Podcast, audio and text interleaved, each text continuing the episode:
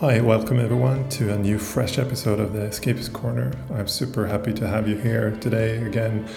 Uh, today we meet Dr. Shawn Baker, uh, who is a um, uh, pretty astounding guest. Uh, at least I was super flattered to have him on the show.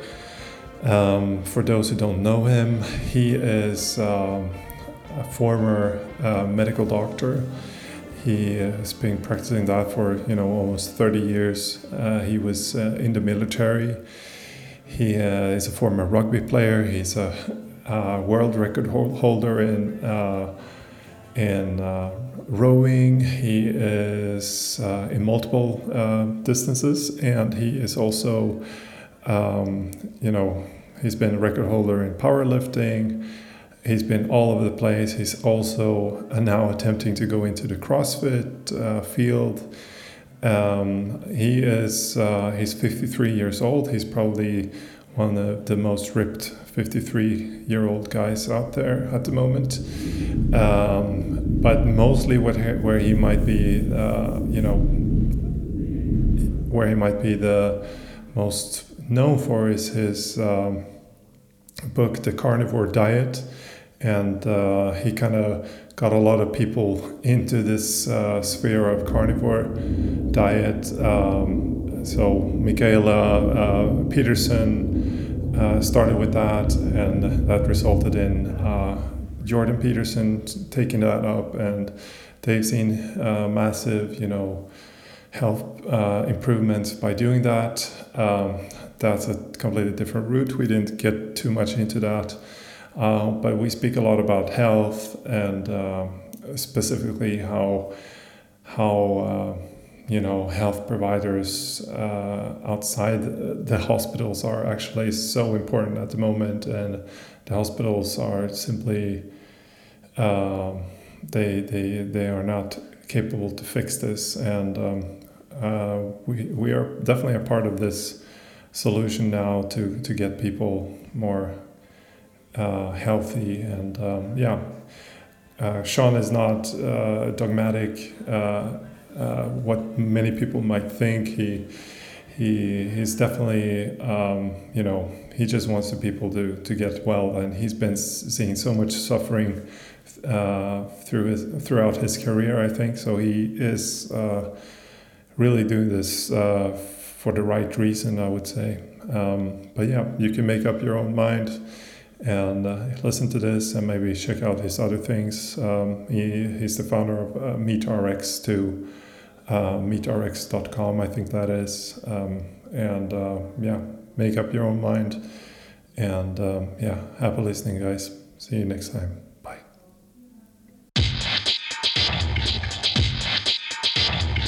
Welcome to the Escapist Corner. We have uh, a new amazing uh, episode uh, for those who are not watching. We have a an American guest today um, from Orange County, uh, California.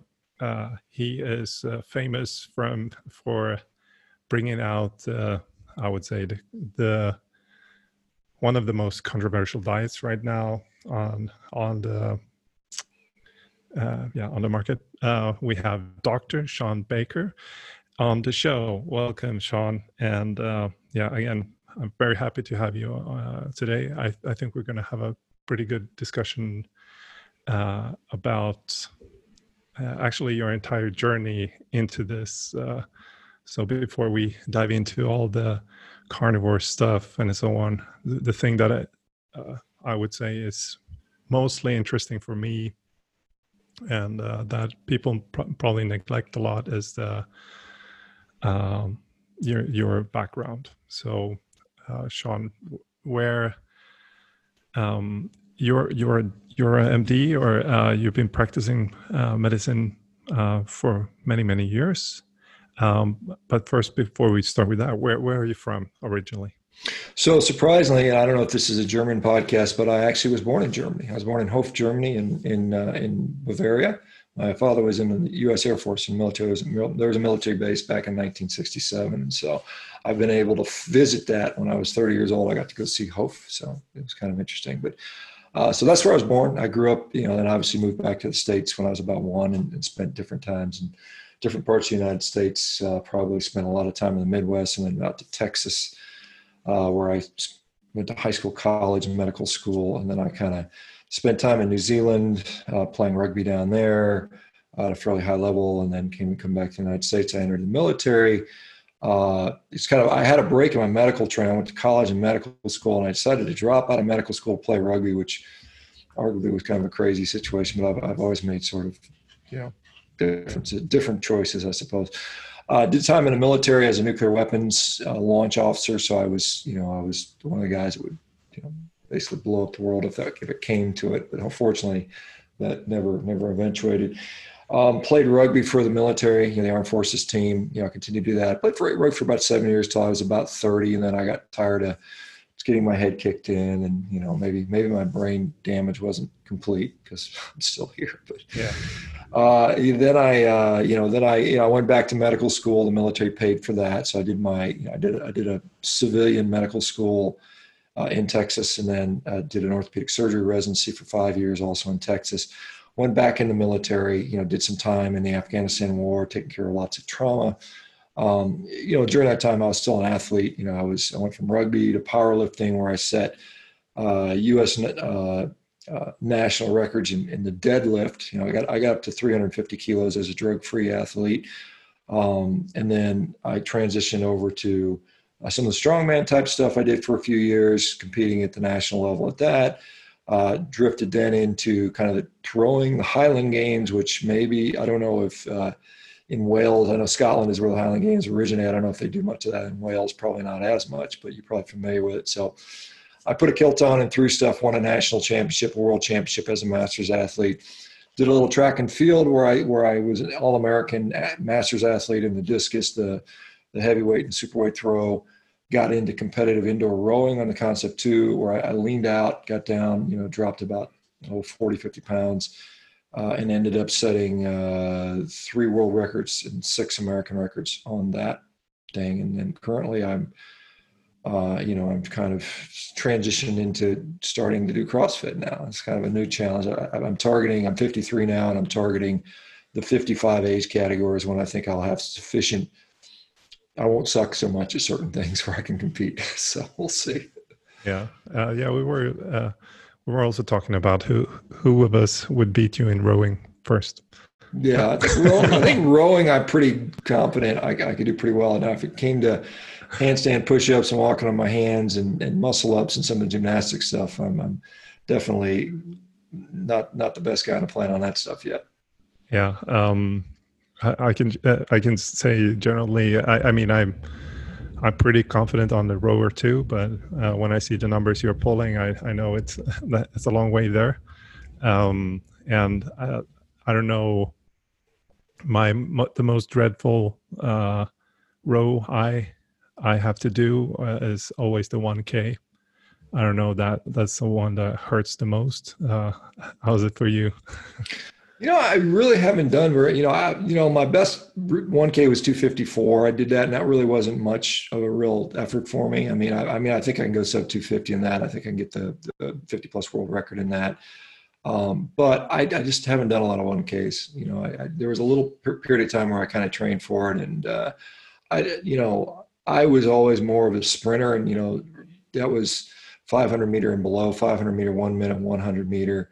I really enjoy those. I mean, the 500 meters can be pretty painful at the end, obviously, but uh, um, right now I've been I've been working on you know longer rows, sometimes as much as 20,000 meters at a, at, a, at a, you know at a time. So hmm. I think I'm going to revisit the 1K probably you know in, in, in, a few months and see if I can't just pop that world record out on that you know and, and, and see how that goes. So why not? Yeah. Why not? Yeah sure. If i can do it i'm going to do it. Yeah i mean it's it's uh, i you know it's it's funny. I, I continue even as i get older continue to see improvements in in all things. Yeah you know obviously the, the one nice thing about switching sports over crossfit is you see rapid improvement where you were really horrible at something. You were and, that, and that's and that mentally is easier. You know when i got to rowing you know particularly at 500 meter row and i got you know my best 500 meter was 114.5 and you know that that's yeah, that was at age 50 and that's a pretty decent time. Uh, but then just to take one tenth of a second off that requires an enormous amount of work and effort and time. Whereas to go from you know doing a, a paltry amount of pull-ups to doing a lot of pull-ups takes a fraction of the time to to do that. So it's fun to from, from a psychological standpoint it's fun to have a new sport where you can you can continue to see improvement which I'm, I'm enjoying right now. But i'm still i'm still keeping rowing as a, as a pretty pretty decent staple so i'm not going to give that up just yet why did you uh, gravitate towards the rowing in the first place? Well, I'm built for it. Um, you know, I just, I just kind of, I, I, I don't, I, I, remember, I remember looking at the rowing machine maybe 20 years ago. I mean, this Concept2 has been around forever. I think I maybe rowed a little bit. And I kind of liked it, and then I just kind of got to where I was tired of chasing just strength all the time. You know, it, you know, I was, I was probably 45, 46 years of age and I'd still been just focusing on strong, strong, strong, explosive. And I, I, I hopped on a rower and I just said, I'm going to pull foot because I was kind of a, a, little bit aware of CrossFit. I, you know, I'd done some CrossFit stuff when I was in military. Gosh, was that 2008 was the last time I was, was it 2011? So maybe 10 years ago, 10, 12 years ago. But I, I, always look at CrossFit. Look, I'm not built for it. I'm too tall. I'm too heavy. I'm never going to be a CrossFit. You know, most guys that win CrossFit games are five foot nine, 100, yeah. you know, 180 pounds, or what is that, 85 kilos or something like that. Um, and I'm I'm not that, and I'm and I've got too many weaknesses. But I saw the rowing machine. I said, well, I could get on the rowing machine. So I hopped on there, did a did a 500 meter row, and it was like it was like, and I didn't know it at the time, but it was it was kind of a junky, beat up machine. It was not in a good condition, so it probably compromised. But I pulled like a 132 or 133, and, and it was pretty easy. And I said, well, I'm gonna try it again. I came back the next day, I pulled a 125, 500 meter row. First time I did it, I said, well, this is interesting. Let me look up the records. And I started looking at the world records for my age group, and I saw that at that time it was you know 116. I'm like, that's only nine seconds away. I could do that. So I started training for it. I got I got an Olympic gold medalist who was who lived near me that I just kind of found, and he he kind of helped me with technique. And you know, I just continued to train it. And you know, long story short, I ended up breaking the records, and uh, you know, just kind of just found it. Found it. I, I enjoyed it. I, I, I just I found it. I really enjoyed the motion. I enjoyed the way it felt. I, I felt I'm you know, I had what it takes to be a sprint rower. You know, I had the strength and the and the, and the height. You know, because obviously being taller is a is a pretty significant advantage for that, you know, as far as uh, rowing goes. So it was, I, I, you know, this is, I've always sort of, you know, kind of picked sports with the intention of being someone that could compete at a very high level, national champion, you know, at least competing or, or competing for that. And so going into CrossFit for me is probably a sort of a maybe it's a far fetched type of thing, being you know six foot five with 39 inch sleeves, and you know I've leaned out significantly to to try to prevent the weight being a hamper, but I don't know. I, I, I'm I'm still the only thing I think is you know as I'm older. You know, I, I see the what happens to older people is the competition gets smaller and smaller. There's not so many old guys, and so I, I, you know, I don't know if I'll be able to. Like I said, I'm gonna give myself two years yeah. to to learn the skills, to get good at the skills, to to to see. You know, I think I can get the fitness is not an issue. I don't think I can. I can. You know, fitness is just fitness. It's just pushing, it's doing the work. But having the skills, having the mechanical advantages, having the you know the movement the movements down in an efficient manner is what's going to take time and effort. I think. Yeah. Yeah. Sure. Um, yeah, I, I, think I have a ton of questions when it comes to um, to the CrossFit uh, thing for sure.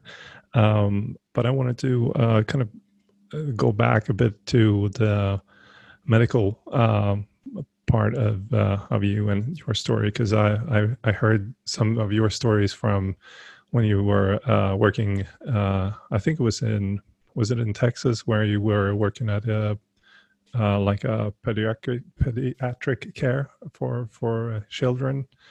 Um, well, yeah, I worked at the Shriner Burn Unit uh, as, a, as, a, as as part of my residency training. So when you start your surgical training, you you kind of start out doing a general uh, schedule where it was you know vascular surgery, general surgery.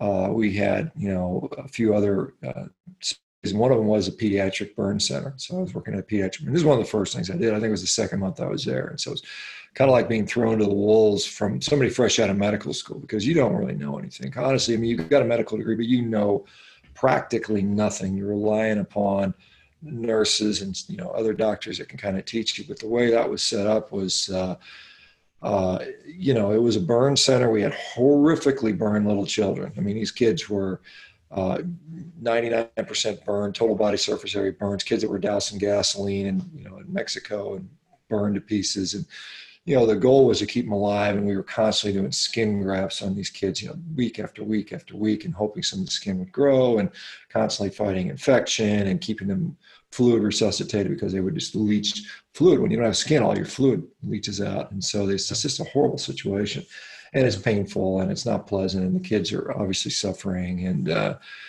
uh, the, the the place I was at, it was like you know, it was you know, they, they cheated, treated all the killed children for free Shriners Burn Center, which was very nice. I mean, everything was free, but there was no like quitting. It was like, we will keep these kids alive no matter what. There's no pulling the plug. There's no euthanasia. There's no, you know, end of life stuff. It's like they will be kept alive no matter what unless they die. And it was just a, kind of a you know for someone who didn't know anything about anything and then you were you you know at night literally at night when you took call you were the only doctor and you had 16 critically cared burnt kids in an ICU, and it was on you to keep them alive. You know, the end of the, the, end of the night, it was they'd send them, okay, don't let any kids die. And you're like, I don't, you know, I, am still learning how to do this stuff. So it was a very uh, uh, scary, humbling experience. Unfortunately, the nurses were so good, and they were just like, you know, they would say, this patient has this going on. You'd like, well, what do you guys normally do in this situation? And they would tell you, we normally do this and this. Okay, do that. and that's how you learn. You just kind of finally figure it out. And then you just, you know, fortunately, you try to keep the kids alive. And I was, you know, fortunately, I, I never had a kid die on me, which was good. But I was only there for a month, I'm sure. We had but children die.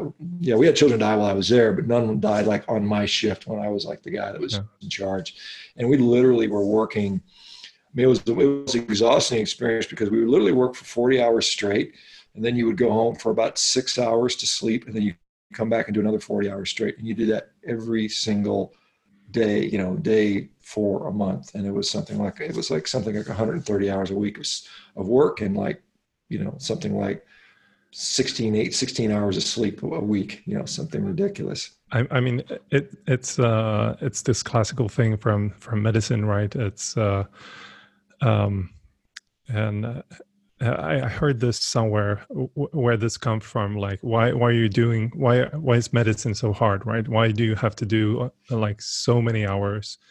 You're you don't you don't have sleep, and you make like all these bad calls because you're just fatigued, right? And um, uh, what I understood this is uh, based on because. Um, one of the first leading doctors in the states. He he was a drug addict uh, and uh, he was uh, smashing coke all the time, and uh, he was like you know constantly on drugs and just wanted to you know. Yeah, he was awake all the time, and uh, he wrote like all these crazy rules and statements that, like, when you're, um, uh, what's it called when you're going, when you're uh, not stationary, but you're you're uh, you're doing your uh, uh, I'm blanking on the word, but uh, when when the doctor uh, starts, he has to uh, internship. Oh, yeah, well, internship? it's not it's an internship, but you are basically living in a hospital. Um, yeah. Uh, there's another word for that, but um, uh, residency. Residency. Yeah, there you go. There you go. Yeah. And um, yeah, he basically made up all these rules, and we are still living this, and it makes no simple sense to have doctors fatigued all the time and and running on their teeth. Uh, and of course, uh, you learn a lot. You you learn how to handle stress and pressure and everything. But I'm also seeing like all these doctors, uh, which we probably get into a bit later, is like all these doctors that have like so poor health uh, they're like, "Who are you to take care of anyone? You know, you can't. you can barely take care of yourself anymore." Yeah, I mean the thought the thought is you know you you you know you deal with stress, you deal with sleep because you know you never know what's going to happen. You should be able to function with minimal sleep and make the right decisions. And so, if you're trained for that, that's that's what's considered how they do it. Now, fortunately, they pass laws in the U.S. where you know it's like you can only work 80 hours in a week even but but that's a lot of that is still, still occurring. They they uh, they uh, get, get, around that. People don't record their hours correctly. You know, it's, it's there's kind of a pressure. Uh, you could write that you work too many hours, but you know you may not make it through the program. I mean, there's all kinds of pressure on that. Yeah. It's, it's it's gotten better than it was back when I did it. You know, 20 some years ago, but uh, it's still, you know, it's still kind of a you know maybe not the best environment. And there's people that say that the training is inferior now because they're not exposed to as much because they're just not seeing. And the other thing was, you know, you need to see as much as possible. So yeah. if you're always there at the hospital, always awake, always working, you're going to be exposed to more and more different things, different experiences, and then you'll you'll know how to deal with those. But yeah. um, it's yeah, it's it's probably not the best system, quite honestly. I mean, I'm just thinking the same situation as okay, you want to be the best CrossFit athlete, right? Okay, are you going to do CrossFit workouts for 18 hours a day, or is it better to have, you know, uh, a plan where you train uh, towards some stuff mm. and you have enough recovery so you can actually and stuff. So I think uh, the human psyche and everything works like that. You need to have this kind of the stress, and then you have to have the recovery always. Um, but um, just shortly, why did you go to medicine to start with? You know, I think, well, I mean, when I was very young, I mean, even I, I, can remember, you know, with sixth grade, which is, gosh, how old is that? I'm probably 12 years old. I was fascinated with science, and you know, I did that. that I, I, really enjoyed it. And then I, I, think somewhere, maybe by age 16, I decided I was going to be a physician, and so I started studying for the test, and the medical college acceptance test at 16. So I was, you know, I, was. I remember I was working at a restaurant. I, I, at some point, I could study while, you know, I was reading my book while I was working at a job where I could, I could study and, and do that. And I just remember always wanting to do that. Um, you know, I, I did very well in school. You know, I did very well in the medical college acceptance test. Um, and you know that was my plan. And I, you know, I, I just knew I was knew I wanted to do it and did it. I ended up choosing orthopedics just because it, it fits so well with what I was doing athletically. You know, a lot of a lot of orthopedic surgeons have a very good knowledge of the musculoskeletal system, and obviously, as an athlete, you get a pretty good knowledge of the musculoskeletal system if yeah. you care about it. You know, you should.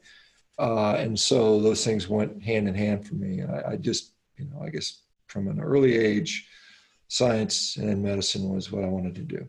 Yeah, and um, then uh, being, you know, studying medicine, uh, getting into the or always being in this uh, realm of fitness. Um, when did you see, or when did you first time get like um, the realization that nutrition is actually not uh, is something that nobody uh, knows particularly much about. Like if you look into sports, uh, it's very weak. Uh, you know, nutrition guidance uh, especially like just 10 years ago or 20 years ago um, and um, uh, same thing in medicine i would say so when when did that realization come to you that hey there's something off with the nutrition guidance we are having yeah, well, I mean, I think, you know, I think quite honestly, the fitness industry and the sports performance industry has probably done a better job in looking at nutrition as, as it impacts it than we have in medicine. Medicine, we have really largely ignored it for the most part. During my training, I mean, we really never discuss phys- uh, nutrition in any real sense into how it might impact a particular disease. Now, we would say a malnourished person is higher higher risk for this or that, or we might say that you know obesity is related to eating too much and therefore that's a problem but but no more specific than that. I mean that was probably the, the, the whole entirety of my knowledge about nutrition leaving medical school uh, other than you know what what what vitamins led to what deficiency states. But um, it wasn't until i personally started to realize that you know i could not train any harder uh, you know as an athlete and, and, and not fix my nutrition because I, up until that point, I mean, I didn't eat bad diet. I would eat what most people would say was a pretty average, quote unquote, healthy diet. You know, obviously I had some things weren't healthy from time to time, but I, I wasn't living on junk food. I was eating, you know, fairly quality, quality ingredient diet. Um, but despite that, at 42, 43, I started to develop these metabolic syndrome diseases, you know, starting to see the see things catch up to me. Whereas you know when I was in twenties, it didn't matter. I, I could just power through it. And you know, and I believed that as long as I trained hard, I could eat, you know, I could have dessert and do whatever I wanted. Um, and then I then I kind of went on my own personal dirt journey and started reading about it. And then as I kind of got more and more comfortable about what was working for me, I started to sort of try to influence my patients because I felt that you know we we have these people that are suffering from, and really the interest really was because as a surgeon I was like, well, I can't replace your knee, I can't do your hip replacement until you lose weight. And whenever I told people to lose weight, they would never lose weight. They might lose a few pounds and then they come back three months later and they've gained those pounds back. And at this point, they're crying in pain. And we end up saying, okay, we'll do the surgery anyway. And one, the surgery was more difficult. It's harder to operate on obese people. Complication rates tend to be higher. The success rates tend to be lowered uh, sometimes.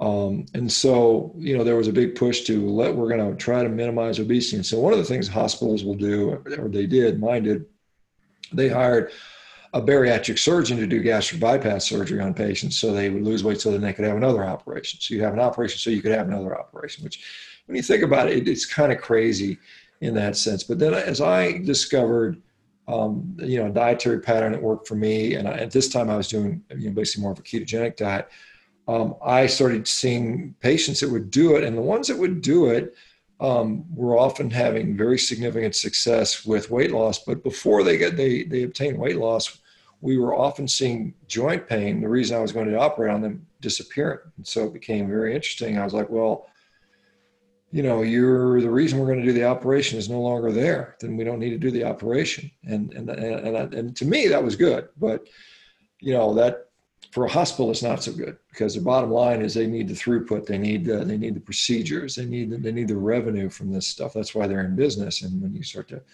sort of mess with that business model um, it sort of makes the administrators upset. And so I, I kind of, you know, had my run-ins with the administration, and you know, ultimately it ended up me leaving leaving that that practice, and then leaving you know the profession entirely, and reaching out into lifestyle and nutrition, and that's kind of where I am now. And so I've been spending the last few years mostly just helping people in lifestyle, and I, it's been far more rewarding for me, uh, not necessarily financially, but from a just sense of doing the right thing and that's where I'm at today. Would you say you're probably helping more people at the moment than? Uh, I, yes, I mean without a doubt. I mean I think not only just helping people uh, with number of people I've been able to reach, but um, the the overall impact has been much larger. You know, I might be able to you know have somebody with a sore shoulder and give them a cortisone injection, and their shoulder stops hurting for six weeks. Great but what I'm doing now is, I mean, it's lifelong impacting. It's changing people's entire lives. It's changing almost every single component of their health, whether it's depression, whether it's chronic pain, whether it's gastrointestinal problems, whether it's you know joint pain, whether it's you know uh, mental health issues, autoimmune diseases, so on and so forth, skin issues. I mean, these things are all getting better uh, with just simple you know lifestyle interventions, which I think is how we should be treating the vast majority of this should be the frontline treatment uh, on everything, uh, almost everything. So actually, that that comes to a point I had, um, which I think is really important because I don't think, I think people disregard nutrition as a way to improve like anxiety or or anything along those lines. So can you touch on why you think it is that nutrition can be so impactful in terms of anxiety and the other things you mentioned? Yeah. So what I see reliably um, with people that you know change change diet, at least the diet that I'm certainly uh, helping people with, is that joint pain, digestive issues, and mental health issues get better. And I think one of the reasons we see them get it's because they're very those are very common issues, and so common things. You know, you're just seeing more of them. But I think what we are seeing more and more is you know uh, mental health disorders clearly it's physiologic. It's not like the brain is some magic organ that doesn't respond to the physiology and the environmental inputs like the liver and the muscles and the bones and kidneys do. It's the same. It's, it's an organ. It's exposed to blood. It's exposed to things we we ingest, things we inhale, things that you know impact us. Uh, and so when we realize that, we say, well, what is the physiology that's going on in the brain? And it's very, very complicated. I'm not, I'm not going to pretend it's some simple thing, but we do know that there does seem to be a relationship with gut health and brain health. And so uh, diet does impact gut health. Uh, we also see that brain seems to respond to uh, metabolism. Brain metabolism is also responsive, and, and that is dependent upon nutrition as well. And so we have those two big things. And so what I see is um, a lot of people that have GI issues, gastrointestinal problems, sometimes they have permeability issues where there's you know, too much stuff getting past the gut barrier and, causing inflammation throughout different different membranes causing permeability membranes. We have a blood-brain barrier that becomes leaky when our gut is leaky. We have all kinds of different membranes that, that, that sort of no longer function as, as they're designed. Uh, and so that probably has an impact on, on uh, brain physiology and therefore brain function and mood and, and, and mental health. Uh, and then so does, I think, um, stability of energy. And so when we see people that are on a very unstable energy diet, and this can be a diet where you're constantly snacking and having these wild fluctuations in glucose where it's up and down and up and down, I think that leads to lability of mood where the mood is like that. You know, we see the same thing where mood follows uh, energy. And I think we, we see that when we flatten that out with a diet where glucose is more stabilized, we see a bit more stabilization in mood. And so I think those are probably the two. And then the other thing is, I think just better nutrition. I think brain health, just like anything, it responds to nutrition. Like our muscles require nutrition, our brain does too. I think there's compounds that you know we are deficient in. You know whether it's uh, certain minerals, certain vitamins, certain you know other other compounds. Uh, when we're deficient in that, our, our brain just doesn't function as well. Um, yeah, I mean, um, going into the, if we look at this from like the lenses of CrossFit, um, I mean, for me, uh, before CrossFit, uh, I, I, was uh, playing ice hockey and stuff like that, and we had more or less no nutritional guidance there, right? It was like, yeah, you should carb load with a lot of pasta and uh, and that kind of stuff. Um, but then, uh, starting with CrossFit, also I really didn't have any interest in in the nutrition at all. Uh, but then you know you started to get more interested into it and so on, and now.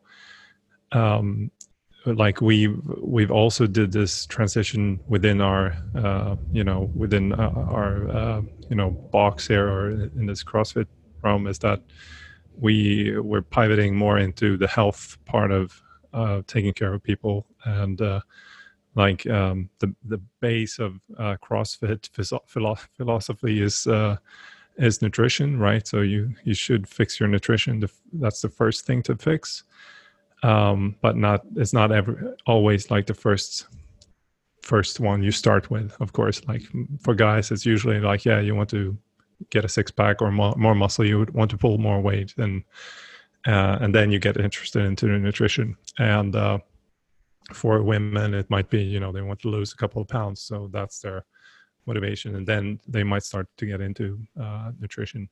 But um, um, i think it's it's still there's still like a big barrier to get to people's head to we need to we need to fix this uh, bigger vaster problem which is uh, the nutrition uh, industry i would say uh, where we are looking at, um, you know, just in the U.S., 80% of all, all all, all hospital bills are paid by, or 84%, sorry, are paid because of uh, chronic chronic illness, right? So it's diabetes and all this stuff uh, caused by overweight and uh, and everything. So that's we could save trillions of uh, dollars just by you know getting our our food food shit together, right? So, um, uh, what's been what has been the most, you know? I know you're sharing a lot of like um, good stories about uh, success stories about uh, people and so on, but is there anything particular that you feel like is uh, that resonates the most uh, within people? So they actually want to listen, that they want to change because you've been there with these people that want to, you know, have a knee surgery and everything, and you know they actually need a lifestyle change. Uh, how do we reach those guys? You know, I think you, you touched on a very important point. You know, I, I have said the healthcare system itself is sick, at least in the U.S. And uh, you know, I, I, think in Europe, which I mean, there's probably some better practices in Europe. You know, depending. We spend a lot of money here in this country something like 3.5 trillion dollars a year, and most of that is, is as you correctly pointed out, is to pay for the management and maintenance. Quite honestly, I, I, we're maintaining chronic disease. We're not really curing or getting yeah. people off. It's just they they get plugged into the system where it's a, it's a never-ending stream of pharmaceuticals and you know other pills and procedures. And so we have to get away from that. It's it's it's not sustainable. Healthy people I mean, unhealthy people are not environmentally sustainable. The healthcare system is, is an environmental drain.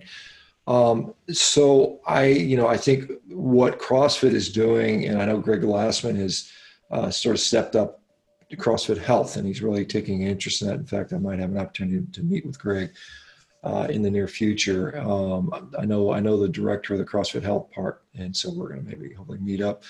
But I think that um, the you know the thing that really resonates with people works are success stories. I mean, this has been what I've found, you know, when, you know, because most people can relate to another person and, and see the struggle they've had. And that that impacts them more than anything else, more than a study, more than, you know, there's a lot of money that's paid paid in these studies and everybody's arguing about what's the best diet. And but honestly, you know, people get bored with that stuff. They'll read a study and they'll, they'll talk about it. A few of the intellectuals will argue this and that. But what actually makes a person that needs to change their lifestyle change is generally powerful, you know, stories. You know, these are the things that move. I mean, think of think of the things that made these huge changes in the world. You look at World War One, where we had, you know, uh, was it the, the the Duke from was I can't remember if he was from Sarajevo or whatever was shot, and that story, you know, these stories, these one little incidents incite this big change, and so there's somebody's got a story out there mm-hmm. uh, that will influence thousands, if not millions, of people. And you know, once you reach a certain threshold, I mean, CrossFit, you know, is now a five billion dollar a year industry. I mean, and this is you know this this came from you know basically a few guys doing some stuff and got in shape and I was like this looks pretty cool and it grows and that's how we see this spontaneous growth. And so I think the nutrition movement can be the same way. Now the problem is you have a lot of vested interests that don't want to see that happen. You have a lot of people that make a lot of money selling us junk food. They make a lot of money selling us, you know, pharmaceuticals. And so these are, you know, multi-trillion dollar industries that you know they're not going to let go easy they, they, they like the business model it works pretty well you get these people hooked on this junk and they they're lifelong customers and so uh, you know you got a lot of pushback and fight but i you know I, I, think there's a tipping point you know if you can reach a certain percentage of the population uh, and then they stand up you know this is and this becomes the problem you know you you you do the right thing and you're you're you're you're you're you're, you're attacked by by the vested interests um, you know, you see it in the CrossFit community. You know, you get marginalized. Oh, look at those crazy CrossFit people. They're a bunch of cultists.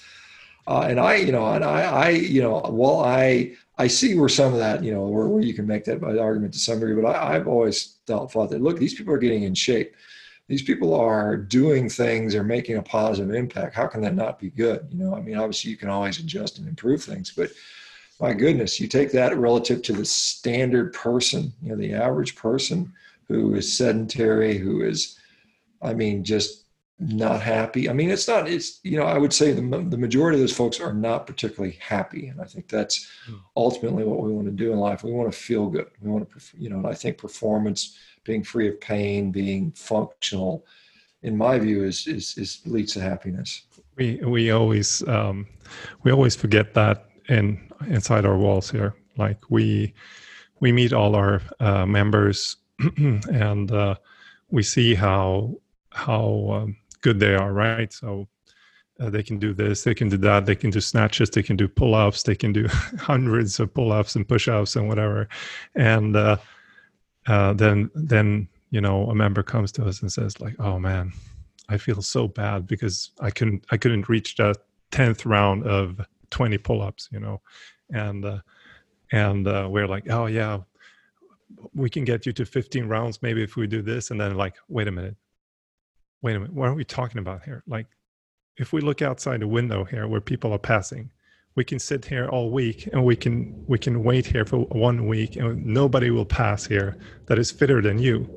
So this the standard or the average joe out there is so far behind what we're doing. And we're kind of in this i would say in this super awesome positive environment where we only meet people that are improving are improving they're uh, getting more and more you know uh, into diet into nutrition and um, we forget very fast like how how bad it is uh, outside. So uh, we have these big windows here so we can actually see the street and look at the people that are passing all the time. So it's it's uh, sometimes we kind of have to pinch ourselves and say like wait slow down. Uh, we are 15 rounds is not like the the the thing we're really looking at here. We're we're looking at that we we are actually just uh, we're improving but we don't have to stress about you know we're gonna reach that 10th round i promise but like we don't have to stress it. We're already doing such a good job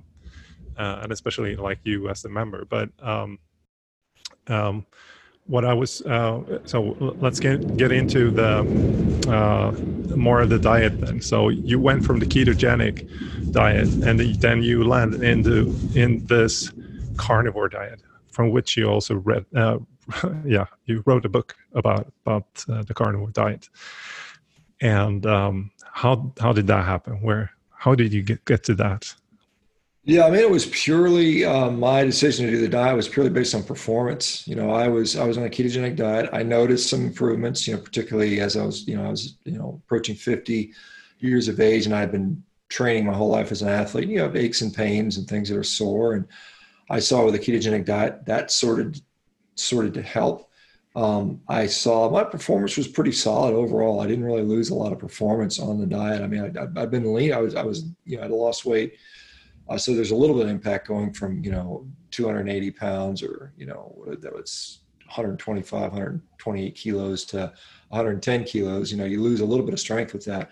But I, you know, I just kind of was continuing to, to, to read about this nutrition and I, and I just kind of stumbled across a group of people that were doing this all meat diet.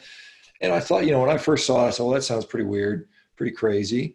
And I just kind of just kind of kept reading and reading their success stories and just like I said, success stories sort of compel this. And I saw some people that were doing really, really, really good. And I started reading back into the history of, of societies and different athletes that had used meat-based diets uh, for performance. And I thought, well, why not just try it? So I, I experimented. I would do three days of, you know, basically steak and eggs. And yeah, I felt pretty good. And then I would re, you know, reload with, you know, some other foods. And then I went a week and then I went two weeks and then I went 30 days and the whole time I felt generally pretty good. And then, you know, after 30 days, um, having doing this, I've um, been on social media and kind of joking about how I was going to die of scurvy because I didn't have, you know, vitamin, enough vitamin C or, or heart disease because of all the saturated fat. You know, none of that, of course, happened. And then I went back to my regular diet, and I just honestly didn't feel as good. I mean, I just was like, I don't feel as good as I do on just a meat-based diet. So I said, well, I'm just going to keep eating meat for now and see how I do. And then I went to two months and eventually went to six months. And then this time, at that time, I started to notice my athletic performance was really starting to, to pick up quite a bit. And this is not like a new person that's never trained. I've been literally training for, you know, at that time, something like 37 years. So I've been, I've been putting in the time and effort. And I, and I legitimately saw about an 8% improvement in my strength and my rowing performance when I look, when I calculate calculated wattage, which is a very significant improvement when for somebody who was already at a American record level, you know, on a rowing machine. And so within six months, I again world record after world record. I mean, I went little, little 500 meter world record like 10 times in two weeks. I mean, I did it day after day after day after day. And my recovery was excellent. I was able to train every single day at a high intensity without being sore.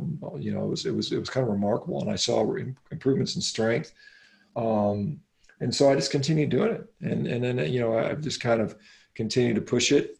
And then you know my experiences, I was fairly public on it, inspired a lot of other people to do it, and so a lot of people saw similarly what I saw. They saw improvements in health markers, they saw improvements in body composition. Many of them saw improvements in athletic performance, better recovery. Same thing I was seeing um, for all kinds of different sports.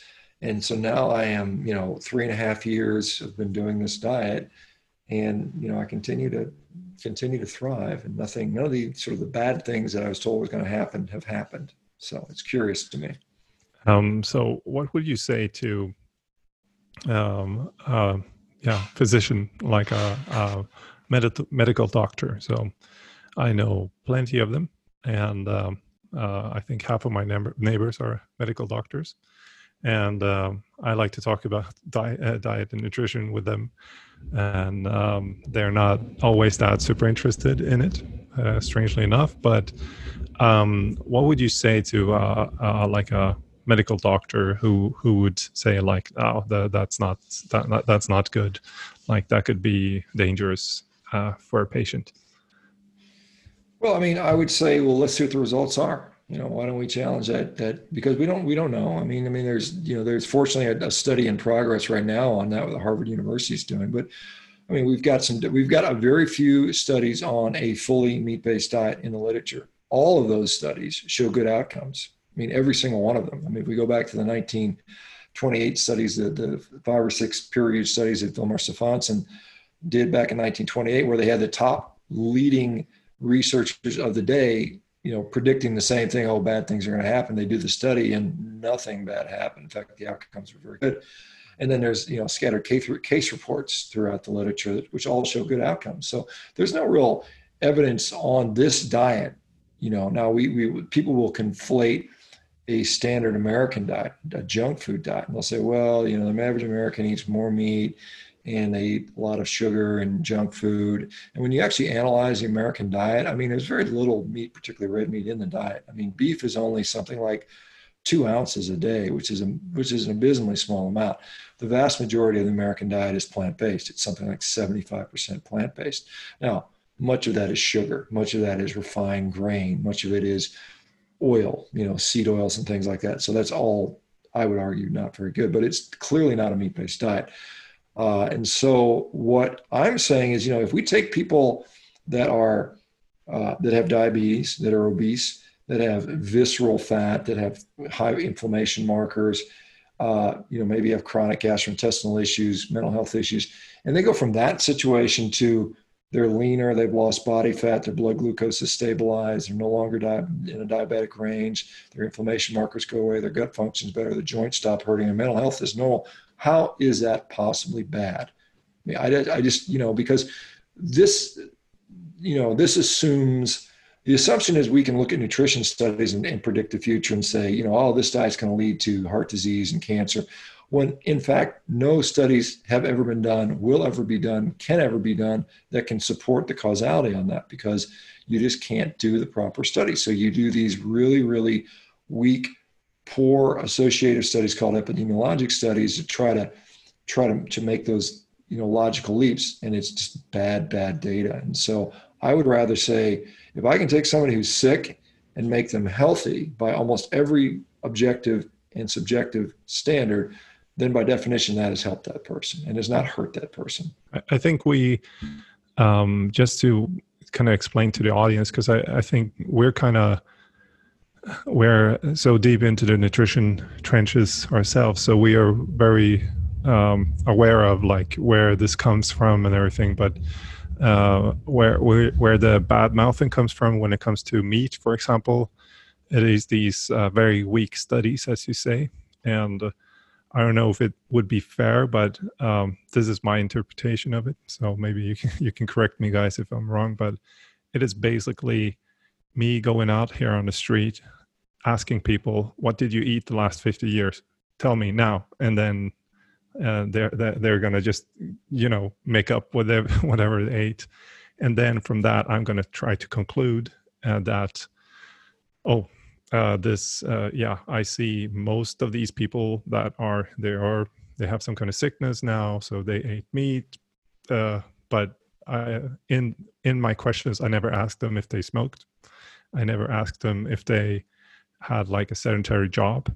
Um, I didn't ask them how much uh, cereals they were eating, maybe. Um, so there's a lot of like things that we we are not seeing in those studies. And um, is that a fair like description of of those? Well, I mean, I think they do in some of the states try to confound for some of those variables, smoking, drinking, obesity. But I mean, the honest question is, you know, it's really, really difficult to remember what you ate for the last six months. In fact, when they validate those studies as food frequency questionnaires, invariably people get things so wrong they can't remember what they ate and so you've got really bad data we don't know any, we really have no idea what these people are eating they're kind of guessing and like maybe and a lot of times they overestimate how many fruits and vegetables they eat because they think that's the right thing to say and they underestimate some of the other things so we get a really just really poor data and then when we get that data and then we ask them you know, we, we, we, we try to extrapolate that over 20 years, which diet, people's diets change over 20 years tremendously often. I mean, they just, they go from one diet to the next. And for some time they're eating a lot of this and sometimes they're eating a lot of that. So it varies significantly. And then the other thing is, you know, then the, then the sort of associations come out and the relative, you know, risk of something is like, well, there's a 20% difference, which is meaningless when we look at nutritional epidemiology. We really need to see at bare minimum a 200% difference. And many people will want to see a 500% difference before you can ever start to talk about causality. And it's almost never that those studies reach those critical thresholds. And so you just you just have a bunch of wasted time and money uh, on this stuff. And so this is like I said, we need to focus on the here and now. I mean, if somebody comes into CrossFit and they're morbidly obese or they're you know 100 pounds overweight, and they start exercising, they clean up their diet, and they lose the weight, and they get in shape, you have helped that person. I don't care what their diet was. I mean, it's you know we got to look at the endpoints that really matter to people and look at look at what's going on today. Uh, we talked about this today, Mark. Is how uh, like uh, just looking at people's diet and this kind of how how honest are you toward yourself, right? So we we see this when we're coaching uh, nutrition clients and so on, that they're also self-deceiving, right, with their diet. Sure. And so uh, put that into the picture of now that person who is he can't even estimate what he ate last week because he he's kind of dreaming up the numbers and everything now like, let's let's try to get this guy to talk about like his last year or six months or whatever it might be and i think this is like the the the lesson to the the audience here is like uh, take your pen and paper now and write down what you ate the last six months. Can you do it? Yes or no? And and like from monday to sunday exactly. How many grams and how much did you sleep and how much did you exercise and everything? And uh, yeah that's your home, homework guys listening. Um, but yeah um, so that that's that's basically where this kind of thing comes from that meat might be dangerous for you. Um, but um, yeah how how how would we uh, approach um, to put meat back into the diet if we say that? How would how would we, do we mix that into a normal diet we say? Yeah so like um, that question came to my mind because in germany it's it's quite a wild concept even though they love meat it's wild to think about just eating meat solely. That just doesn't seem that doesn't make sense and that that won't resonate with anyone. So i just thought like when you do your nutrition consultations, you have kind of like uh, some kind of like carnivore-ish diet that you kind of start with, or or how does that work? Yeah, I mean, I don't think everybody needs to be on a meat-only diet. I don't want to, to come off saying that that happens. That helps a lot of people. It's an elimination diet. It helps people solve problems. There's a lot of foods that impact our health, and I think figuring that out sometimes takes make take takes making things simplified. Many people thrive on a meat-only diet. So it's you know it's it's sometimes tapering people off of different whether it's carbohydrates or fiber or certain other types of food. We we, we sometimes will do that. Um, I tell people you know most of the people that are they're reaching out to me from a health standpoint are trying to figure out you know figure out a health problem so i said well we need to be this do this in a logical fashion so we eliminate and then we we kind of maintain for a while and then we add back in and what you can add back in is probably less than you're currently eating. Uh, and so that's that's how I approach that. Now, from an athlete standpoint, um, many athletes, you know, will find that putting meat in the diet, particularly a lot of meat, is very very beneficial to performance, to recovery, to building muscle, to to, to you know strength to weight ratios.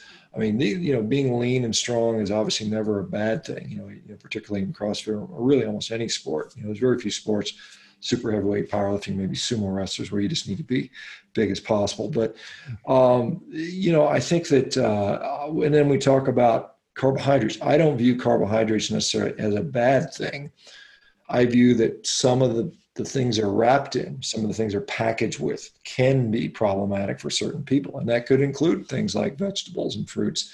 I know that's sort of crazy to talk about, but there are some people like, you know, we know for a fact if you eat too much spinach, you know, people eating these spinach smoothies can cause nephritis. It can cause, you know, the oxalates can cause damage to the to the kidney. So there's other things that occur. There's people that don't tolerate glutens well. There's people that don't tolerate lectins well.